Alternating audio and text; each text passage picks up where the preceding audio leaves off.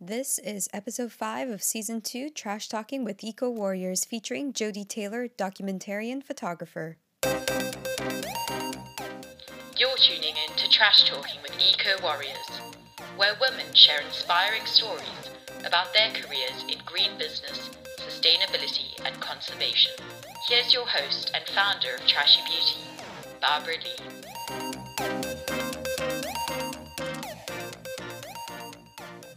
About a year ago, a photographer from Australia reached out to me. She had found my coffee body scrub company through the Lightfoot Market and wanted to talk to me about a photography project that she was working on for the International Center of Photography in New York City. We agreed to meet for coffee, which only seemed appropriate, and that conversation spiraled into a pretty amazing friendship between the two of us. This is her story. Jodie Taylor had left behind her job in financial services and was on a mission to document the waste here in New York City.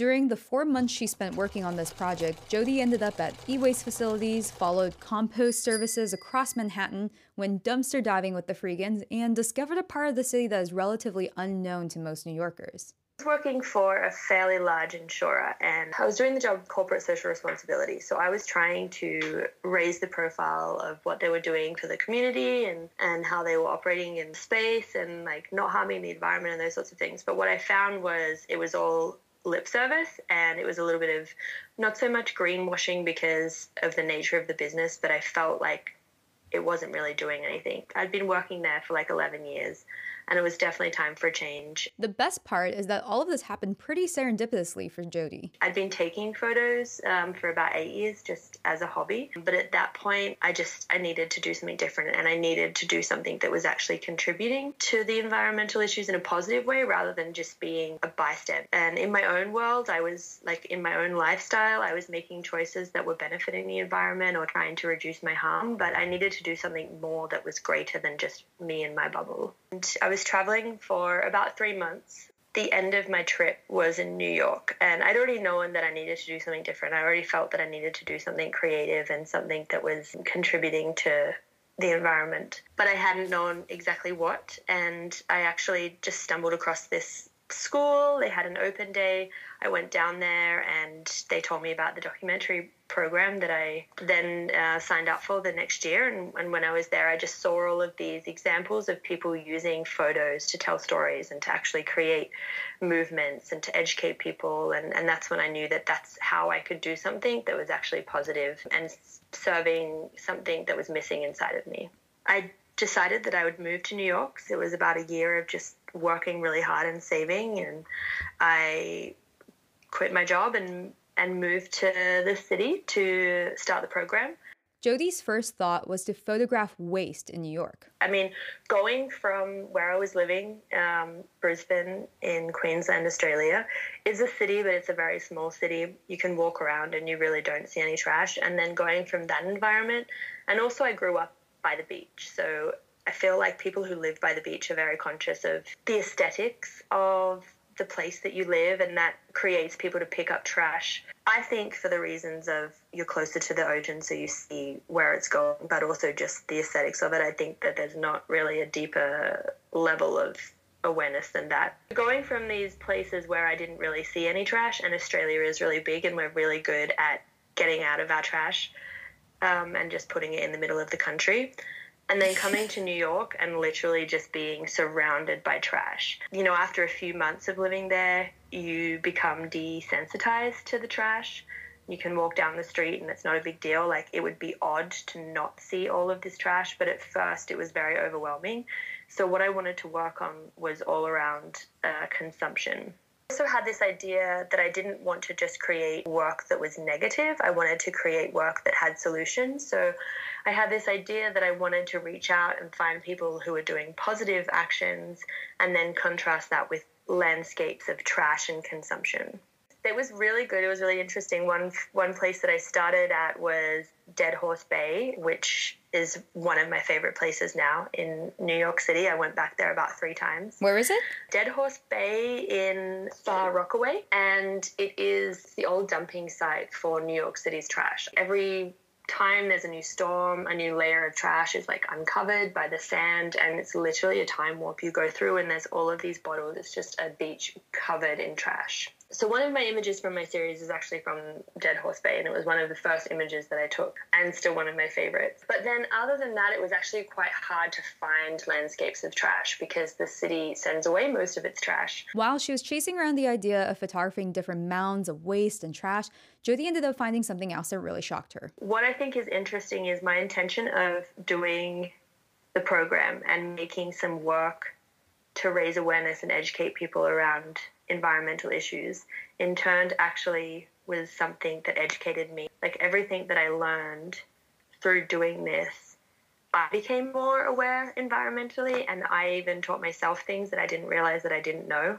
And I'm not talking about photography, I'm talking about like environmental impacts and issues. The best thing I think about this project was just everybody who is in the green space in New York City seems to know each other. So one person, then they would sort of give me tips for other places that I could look at and explore. So I went to a couple of recycling plants. I went to the fabric collection place, Fab Scrap, and compost hauling. And that's when I became a little bit obsessed with food waste. This is where I really didn't know what I didn't know. I honestly thought composting was something that my mum did because she loves to garden and she wanted good soil for her garden. I genuinely didn't know that there was such a big issue with food waste in general, but also in America. And then I didn't realize what happens when that food doesn't get composted. One of the um, organizations that I met with was Common Ground Compost and Reclaimed Organics, I think is their like other brand. So I followed the haulers around for quite a few weeks and I would just follow them around their route in lower Manhattan, just collecting compost and learning about what happens if it's not collected and then seeing actually how much food is wasted. I only followed around their routes, which were collecting from small businesses. So it's crazy to think what else is just thrown in the trash. Like this is such a small group that's doing what they can, but it is a small group. Finding out about them and then learning about composting was something that I really genuinely didn't know was an environmental issue. And I even when I was in my bubble thinking I was doing all of these good things for the environment, like I wasn't composting. I didn't I didn't know that that was something that I could easily do myself to do something more. We'll be right back after a word from our sponsor, Organic Basics. This episode of Trash Talking with Eco Warriors is brought to you by Organic Basics. The fashion industry is a dirty bastard. Organic Basics is changing that. Working with sustainability in every aspect of organic basics. We needed to break it up in three th- phases because it's extremely complex just to like talk about sustainability as something that we need to do right now because the world is changing too much. So we needed to break it down and make it more tangible and kind of like being able to apply it to our business. So we broke it down into three different areas. That's Christopher Emanuel, co founder and co CEO of Organic Basics, a Danish company looking to change the fashion industry by using textiles and sustainable practices that are less impactful on the environment. What's one of the three important things they did to minimize their impact? So we only source our clothing in Europe. We only use class A and B fibers, so that's either organic fibers or recycled. And then we only work with certified factories, factories that has the GOTS certificate, which is the Global Organic Textile Standard. And then on a recycled fiber level, we only work with GRS certified factories, which is Global Recycle Standard. And these are the two highest standards within textile manufacturing. It takes care of environmental impact, it takes care of the social impact, including that certificate. They look at how do the factories source their energy, how do they reuse their energy? How do they treat wastewater? What kind of lighting do they use in the factory? What kind of trucks do they use? Like it's very specific to optimize for sustainability uh, and for lowering impact. What else goes into ensuring sustainable production for clothing? Listen to the very end when we return with more from Christopher and Organic Basics. The journey through food waste in New York City led Jodie to a number of different experiences, including rescuing food with the Freegans. Seeing food waste had a very emotional effect on her. For me, there's a couple of different layers to it. I mean, seeing all of the people who are begging for food on the street, and then that morning going around with the haulers and seeing slices of good pizza or fresh apples or whatever it is just being thrown in the bin. But the thing that really frustrated me a lot was when I would see wasted meat I mean, all of it is such a waste of resources in the first place. So you're wasting all these resources creating it, transporting it. But then, luckily, what I was following was composting, so they would be turned into good soil. But then, 72% of Americans don't compost. So you have all of this food that's wasted, and it's great that you can compost it I mean, what would be better is if there was a shift in how food was created so that there wasn't this overcreation of food that you know is going to be wasted. But then the fact that 72% of Americans don't compost, and I think a lot of that is to do with people not knowing that it's a thing that you can do.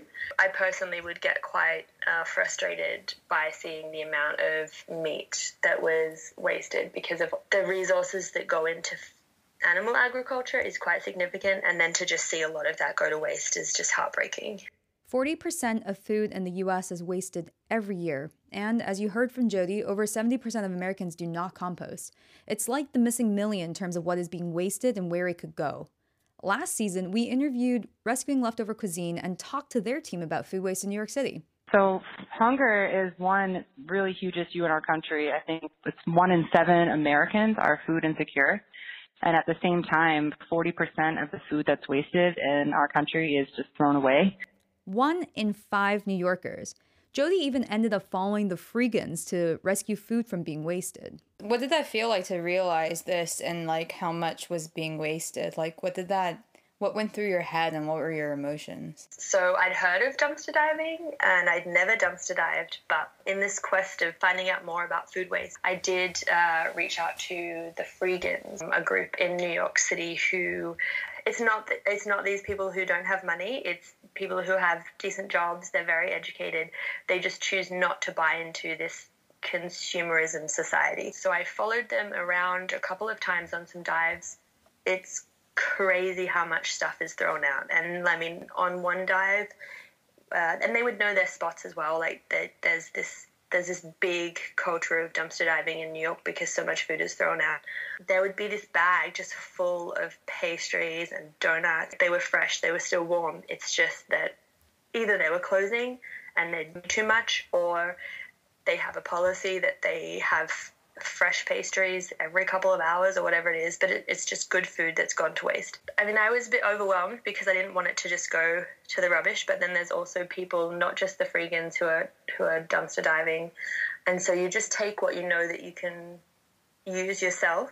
So hopefully there might be somebody else who is coming after you and dives and, and uses the produce. But I did collect them just because I felt like I needed to take some. And the amount of people that were very thankful on the subway home, I just like anybody who asked me for food, I, I gave them food. There's nothing wrong with it. It hadn't touched the rubbish. It was in a sealed bag. Sometimes it was even in boxes. Like there was literally sushi that was in a package. There was there was so much stuff that was still packaged. Like the packaging and the food wasted is terrible. By the way, going for a food rescue with the Freegans is something that anyone can do. If you're interested, check out the Freegans website. I'm going to link it in the show notes and go on a haul with them. If you want to learn more about this type of lifestyle, it's also worth checking out episode 2 of season 1 on Trash Talking, where we interview Cheryl, Rob Greenfield's partner, who is well known for his outlandish food rescues. So, what ended up happening with Jodie's project? I still created my intended project on consumption, but then also created a side project on just food waste because I was learning I was learning my craft while also learning about food waste and trying to put together this story. I was shooting everything.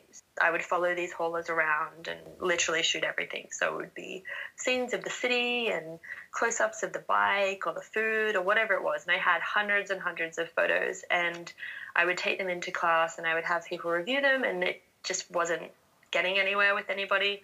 And I felt like I just kept on, on missing something, which was quite frustrating breakthrough moment I think was I had a teacher assistant sort of help me out and look over my photos after the break because I kept shooting and kept shooting and and she saw this pattern of the food buckets and I sort of pulled them out and then that became my project just actually focusing on these food buckets. So the haulers they collecting the composted food in these buckets and the way that I shot them looked like plates when I thought that I sort of had nothing, I actually had something the whole time. And then I started printing them out and showing people who had no understanding or idea of what I was doing or about food waste. And the reactions that I would get from people um, unsolicited would be like, it's making me hungry. And then they would look at it for a few more seconds and realize actually the food's mixed with some rubbish or there's a little bit of mold on that bread or whatever. And they would realize that what they're actually looking at is food that's going to the bin, not food that is to be eaten. And then that sort of contrast of, well, actually, you could eat it